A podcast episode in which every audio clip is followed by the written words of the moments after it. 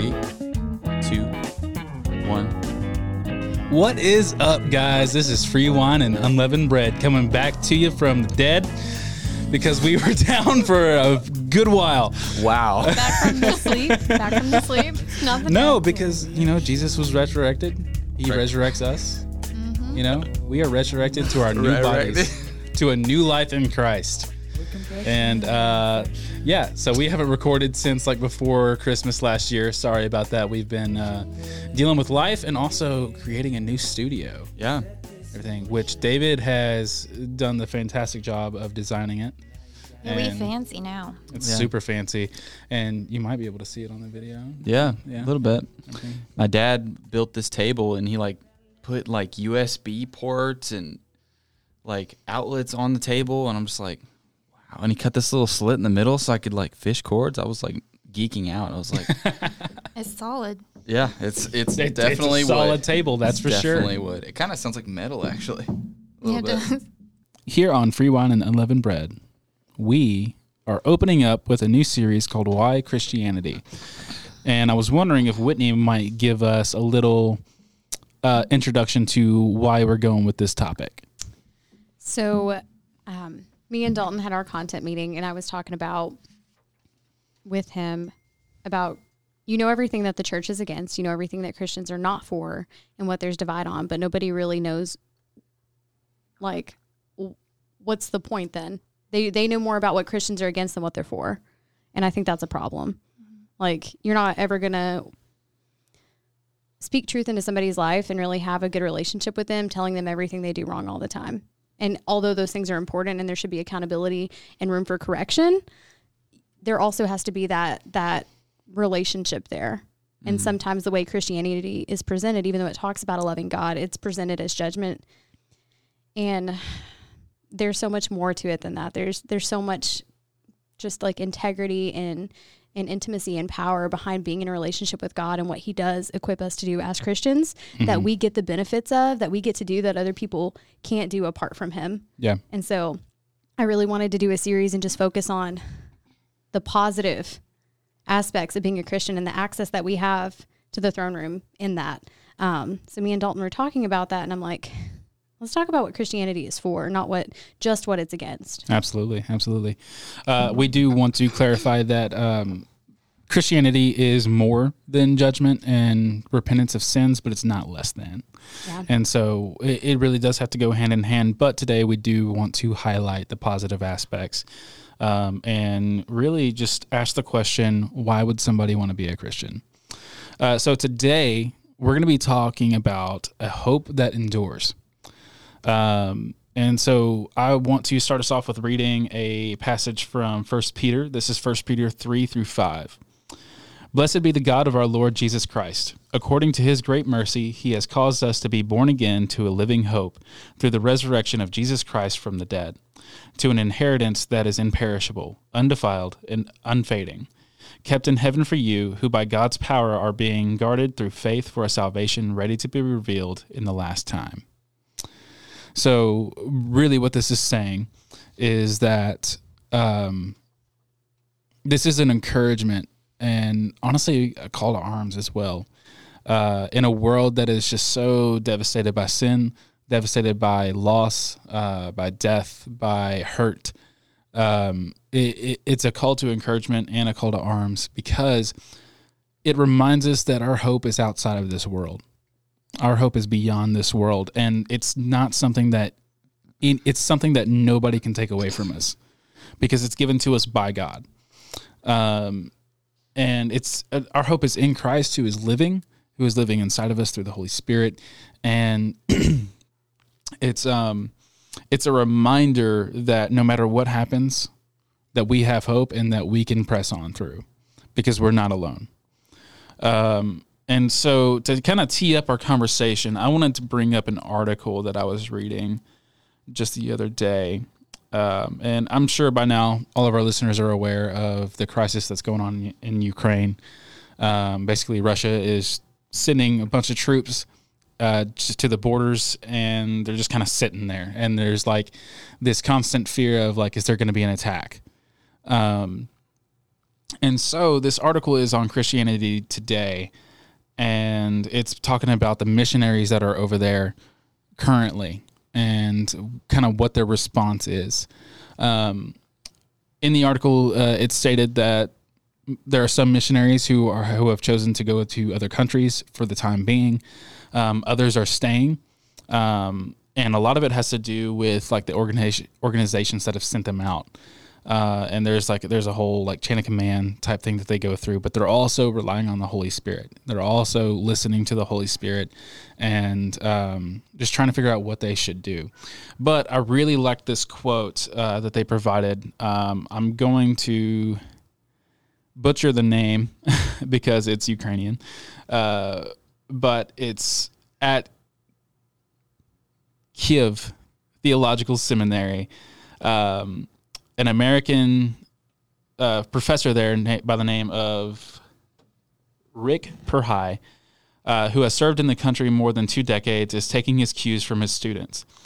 Uh, quote, they want to be here to study, and that gives me great hope, and said Perhai, the school's director of higher education development, uh, higher education development and a missionary with Send International. His quote continues, even in the midst of this kind of uncertainty, the kind of a, uh, of ominous threats, they're trying to keep their focus on Jesus. That encourages me to keep my focus on Jesus. They really are a living cloud of witnesses. Uh, and so that's that's kind of where I'm talking about. We're also it's also a, a call to arms because the world is watching us as Christians um, when they watch how we react to situations. They watch how we, uh, even at an individual basis, they watch how we react, and um, we're constantly on witness. Uh, and so, the question that I want to ask is, get back to it. What would make Christians in Ukraine willingly face persecution for the sake of the gospel and others?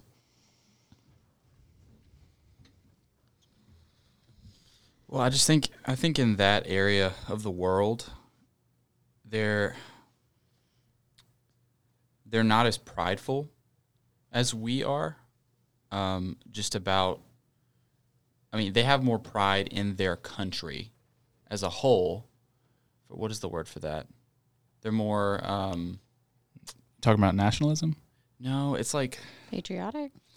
yeah, I, I guess you could say that. It's it's like Asia is considered what I'm trying to say. They they have like very Allegiance. well, they have like very um, Just throwing out words. there. high emphasis on togetherness of the country, but lower emphasis on self. So they're less like materialistic. They're more Less like individualistic. yeah, yeah. f- Like, they're more for the good of the the country, for the good of others, type deal.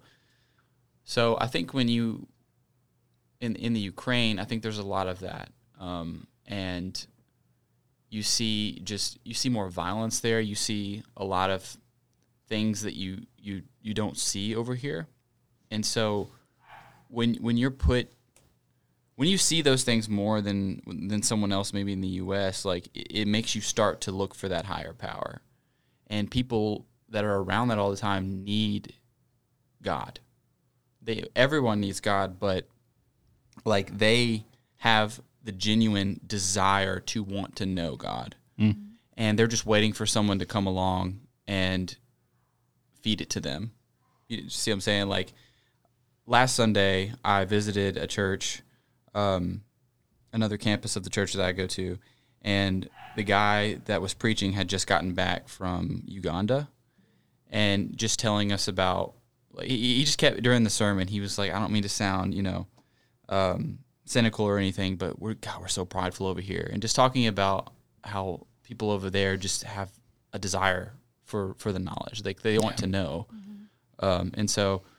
I think that the missionaries and the people over there see that Mm. and see how people are responding, and it makes them kind of want to go harder with it. Yeah. Uh, there's a quote from maybe it's Louis Giglio, maybe it's maybe it's Maybelline. I don't know. um, uh, I can't remember who said this.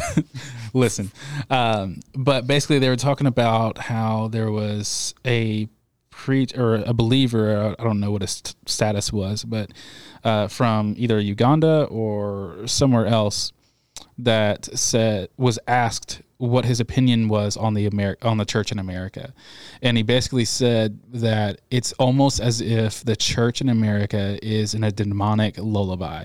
They've been lulled to sleep by a demonic lullaby, uh, and it's he, he- what he's getting at is that we just were asleep.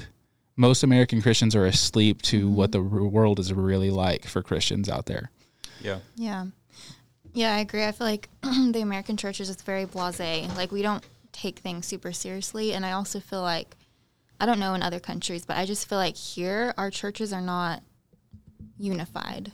Mm-hmm. Like we have so many different sect of church, and like people just don't have that unity. And maybe it's part of that cultural thing that you're talking about, David, about like we're so individualistic here. Everything is more selfish based for the most part, and not like community based. Yeah. Mm-hmm. So I definitely think that's a big part is just our relaxed take on church and God just in general. Like you see people wearing shirts that say Jesus is dope and like God is my homie. It's like, no, like he's a mighty powerful God. He's not your homie, you know? Yeah.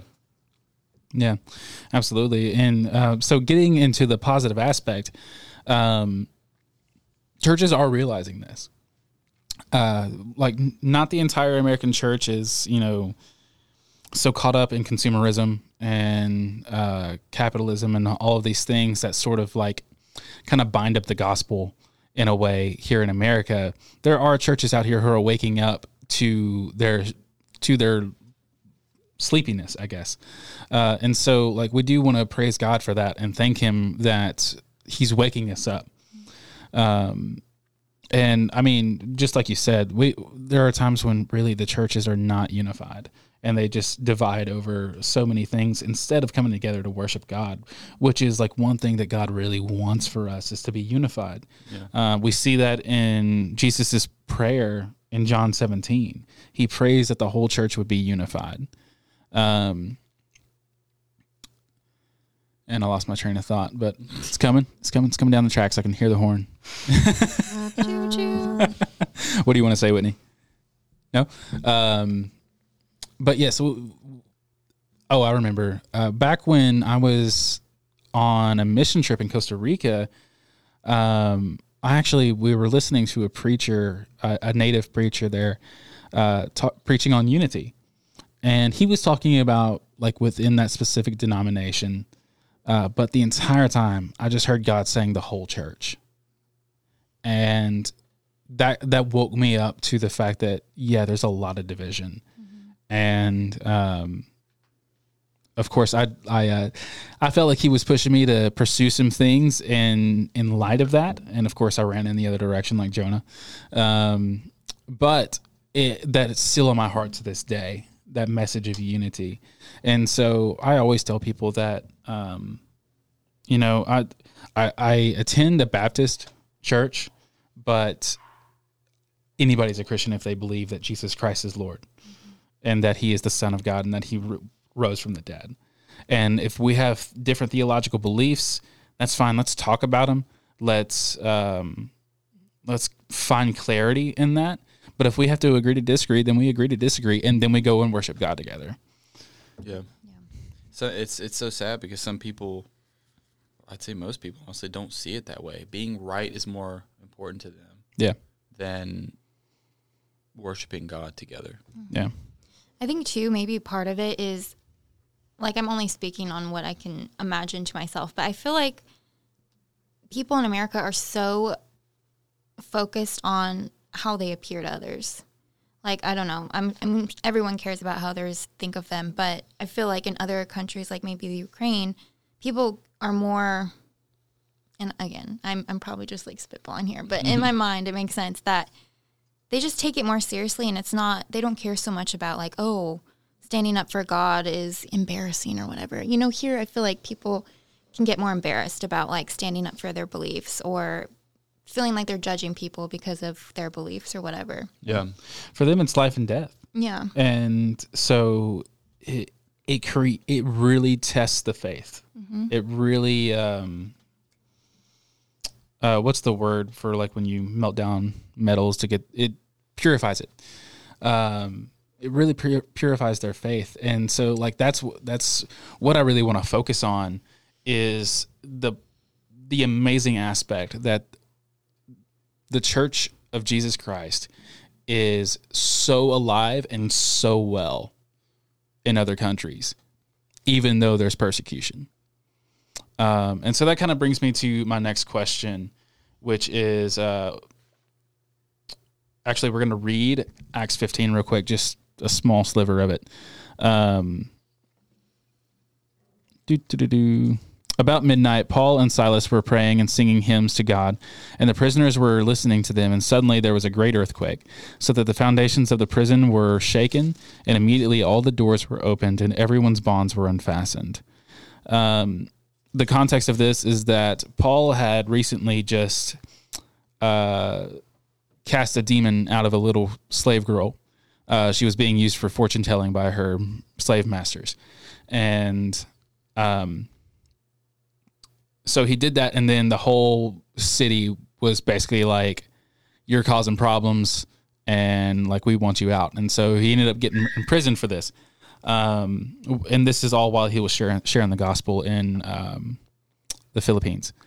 Um, and so in in his letter to the Philippians, he I have it right here actually. Um, he says, Now I want you to know, brothers and sisters, that what has happened to me has actually served to advance the gospel.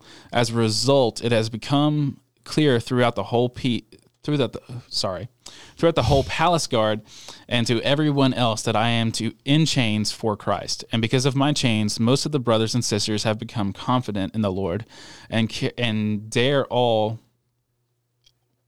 That's right. Sorry. I, I need my glasses. um, have become confident in the Lord and dare all the more to proclaim the gospel without fear. Uh, and so, what Paul is saying here is that even though there's persecution, it's actually driving the gospel out. Um, and the letter to the Philippians is known for uh, Paul's joy and for his praise uh, for the Philippians. And this letter was written while he's in prison for sharing the gospel. And so, my question is what would enable Paul to sing praise and write a joyful letter to the Philippians while in prison? I think there's many aspects. Like one, this kind of goes back to what you said before you asked that question, but like when hard times come and you're put under pressure, like you're either going to go one of two ways, which is just like completely away, you're going to f- just fold, or you're going to go stronger, you know? Yeah. And I feel like too, that's something we lack in America. We don't have that like pressure to show that we truly love Jesus. And Yeah. not not even that, but like, you know, in places where they have this persecution right on them, like it's evident which way you're going to go. Right. But I feel like for him, for Paul, um, what was your question? What would enable Paul to sing praise and write a joyful letter to the Yes. Philippians while in prison? Because he had that that love deep in him. Like Yeah. he he could only turn to Jesus in times like that. You know. Yeah. And so the message is that no matter what's going on in the world, Jesus gives us that love. He gives us that love to in, endure, that hope to endure, uh, no matter what the situation is. Um, did you want to share anything? Okay. Um, I guess uh, we'll move on to David. Did you have anything? I was just gonna say, like, I think that just Paul's journey, like, it's kind of like what you were saying. You either kind of fold or you double down. He just went through such a dramatic change in his life, and once you experience God's love for you, it's like you double down on that. Yeah. And I heard something the other day. It was like, um, like God's lowest thought about you is greater than your highest thought of yourself Mm. and that was just so powerful to me. I was like, it's just like no matter how bad things seem, it's like he's he loves you no matter what. And Paul experienced that in his own life, and he he just wants to share that with everybody, no matter how hard things seem. And and also, I think when you get this idea that your your efforts are like you, you think you get this idea that the enemy is persecuting you because of your efforts, that also makes you double down. Yeah. Mm-hmm. So I think Paul had that personality about him, had that leadership quality that whenever he was being persecuted, it just made him go even harder. Mm-hmm. Mm. Because he, he he had been on the other side and he wasn't happy and he wasn't content. And he'd come so far and folding at that point and giving into the enemy it's not going to advance the kingdom Yeah. Yeah. And I think another thing that drives that that motivation for him is the fact that he knows where he came from. He knows what he was doing before he was intercepted by Christ. And um and so like no, knowing the sheer amount of grace that Christ had for him that just drives him even more to share this gospel with others. And uh, scholars speculate that that might have actually been what he referred to as his the thorn in his side was just knowing what his past was. Now, of course, that's speculation. We we really don't know, but that's a that's an interesting thought once you like kind of dig down into it. Um, I think too, like being in prison and he's with other people. And so a lot of times when we're in hard times and we know the truth and we know that Jesus loves us and we know that we have his power in us and that he's, you know, fighting for us. When we're in those times with people that don't know that truth, that can be a big motivator because it's like we're suffering with them, but we know the way out and we know what's on that other side and that God is fighting for us. So that can really help motivate us to share it with other people. Absolutely. Yeah. And another thing, I think we've said this on the podcast before, is that um, when we suffer for the gospel, we're suffering with Christ. And we're promised that when we suffer with Christ, that we will be glorified with Christ as well. And honestly, I mean, I, I can't relate to the persecution that other Christians have felt, but I know that we also deal with our own sort of suffering here in the States. Um, for one, forgiving people is hard. It is a hard thing to do to swallow your pride and say this person deserves as much grace as I do, if not more. And um, in a way, that is sort of suffering because you are dying to your flesh. You are saying no. You are starving your flesh of what it thinks it deserves, and when you do that, you feel. When I've done that, I've felt closer to Christ. I felt a deeper connection with God, and honestly, that that feels like the glorified the glorified with Christ promise fulfilled for me. Um, so, like, it it, it just it it further roots creates deeper roots for the faith and for that hope that endures. Um, so we've t- we've mentioned a little bit about the gospel prevailing despite um, you know certain like despite persecution despite uh, the devil really throwing obstacles in our way to try and get it to be stifled out. And so the last question that i have is despite humanity's attempt to manipulate the gospel for personal and national gain uh, the gospel by the holy spirit has pressed on to accomplish the will of god. Can you provide any examples of this um, any like real world, like real, like recent history or even distant history examples that you might know? Um, I don't know if this is exactly what you're asking, but I'm just going to share it because I just heard it recently and it never made exact sense to me before. But you know how Jesus says that he will leave and we will do greater works than he. And mm-hmm. like that was something I never fully understood, but then I realized it doesn't mean in quality. We're not doing more quality works than he is, but we'll have the access to do more quantity because now we have internet and we have vehicles and airplanes and we can have access to places that he couldn't easily travel to on earth Yeah. then or even the disciples, you know, before all the technology. So I think that's something that's helped decrease or I don't want to say decrease persecution, but it's I don't exactly know what I'm trying to say here. No, but I- I'm just saying like it, It- allows us to reach more. Yeah, absolutely. It's it's given transportation for the gospel. Um, anybody else? Can you repeat the question one more time? Yeah. Despite humanity's attempt to manipulate the gospel for personal and national gain, the gospel by the Holy Spirit has pressed on to accomplish the will of God. Can you provide any examples of this? Think times of great persecution, or how did the transportation of the gospel shift?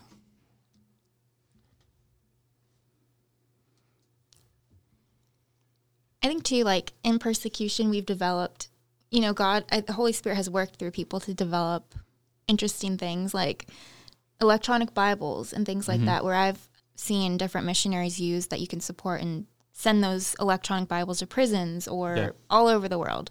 So I think a lot of it is, like I said earlier, is, is very electronically driven Yeah. by people that are Holy Spirit filled that have these ideas and things that they can use to to further the gospel. Absolutely. Yeah. Uh, so when I ask the question, really what's coming through my mind is thinking of like the Reformation. Like the Roman Catholic Church twisted the gospel so much um, and got on this power trip because really it was just the elite, quote unquote, that had access to the scriptures. They weren't really, it, it wasn't produced massively. Um, and later on, it was just in Latin and it hadn't been translated to English. Uh, so, like, that's one of the attempts where, like, the enemy tried to make the gospel just for the few instead of for the majority. Um, so that like that's one situation that I think of. Another situation that I can think of is like um, it's prevailed through the persecution in like when when Nero was emperor of Rome. Um, this like you you talk about all the different kind, kinds of persecutions that would happen during that time. Like Nero would throw parties, he would place Christians on stakes and then burn them alive to light his parties. Like that's some serious persecution, but it drove the gospel out. It spread the gospel out.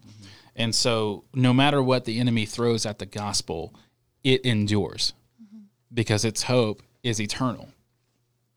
Um and then I think of like small like smaller situations of like the uh the evangelist that went to this one island, I can't remember the name of it, but he and his family went to this one island and they were trying to evangelize and share the gospel there and the uh, native inhabitants they speared him.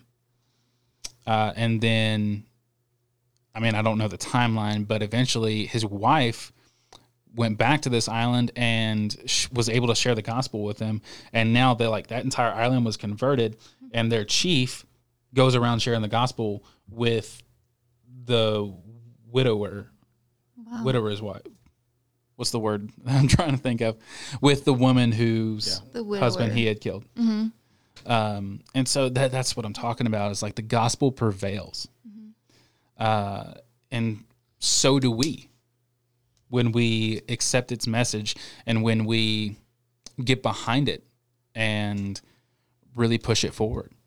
Yeah, I think the hope that it instills is just, for lack of a better way of explaining it, it's just such a good pitch to people, you know, who are just in such need of hope. Mm-hmm. And just like having a feeling of just like having things you want, but not being content. And just that search for like what's gonna what's gonna fill me up, what's gonna fill me up. Is it this? Is it is it relationships? Is it money? No, it's not any of those things. Then what do I have? What is it? What is it? It's God. And I think when people people figure that out in their own pace, but I think when once they do, they hang on to it. Yeah. And that's the part that I think endures, the hope Yeah, that it gives. absolutely. Is there anything else that you guys would want to leave with our listeners before we sign off? No, no, no. Nope, nope, nope. All right, guys. Well, this has been our episode on why Christianity, a hope that endures. And so we just want to leave you with this simple truth the gospel is our hope, and it helps us endure, it helps us prevail. And we honestly, we would not be the same people without it. Nope. And so uh, we strongly encourage you that if you haven't um, made your hope in the gospel, we strongly, strongly encourage you to look into it and see how it can change your life too. This is Free Wine and Unleavened Bread. and we'll see you next week for Why Christianity. The gospel is for the marginalized. See you guys. Go Rams.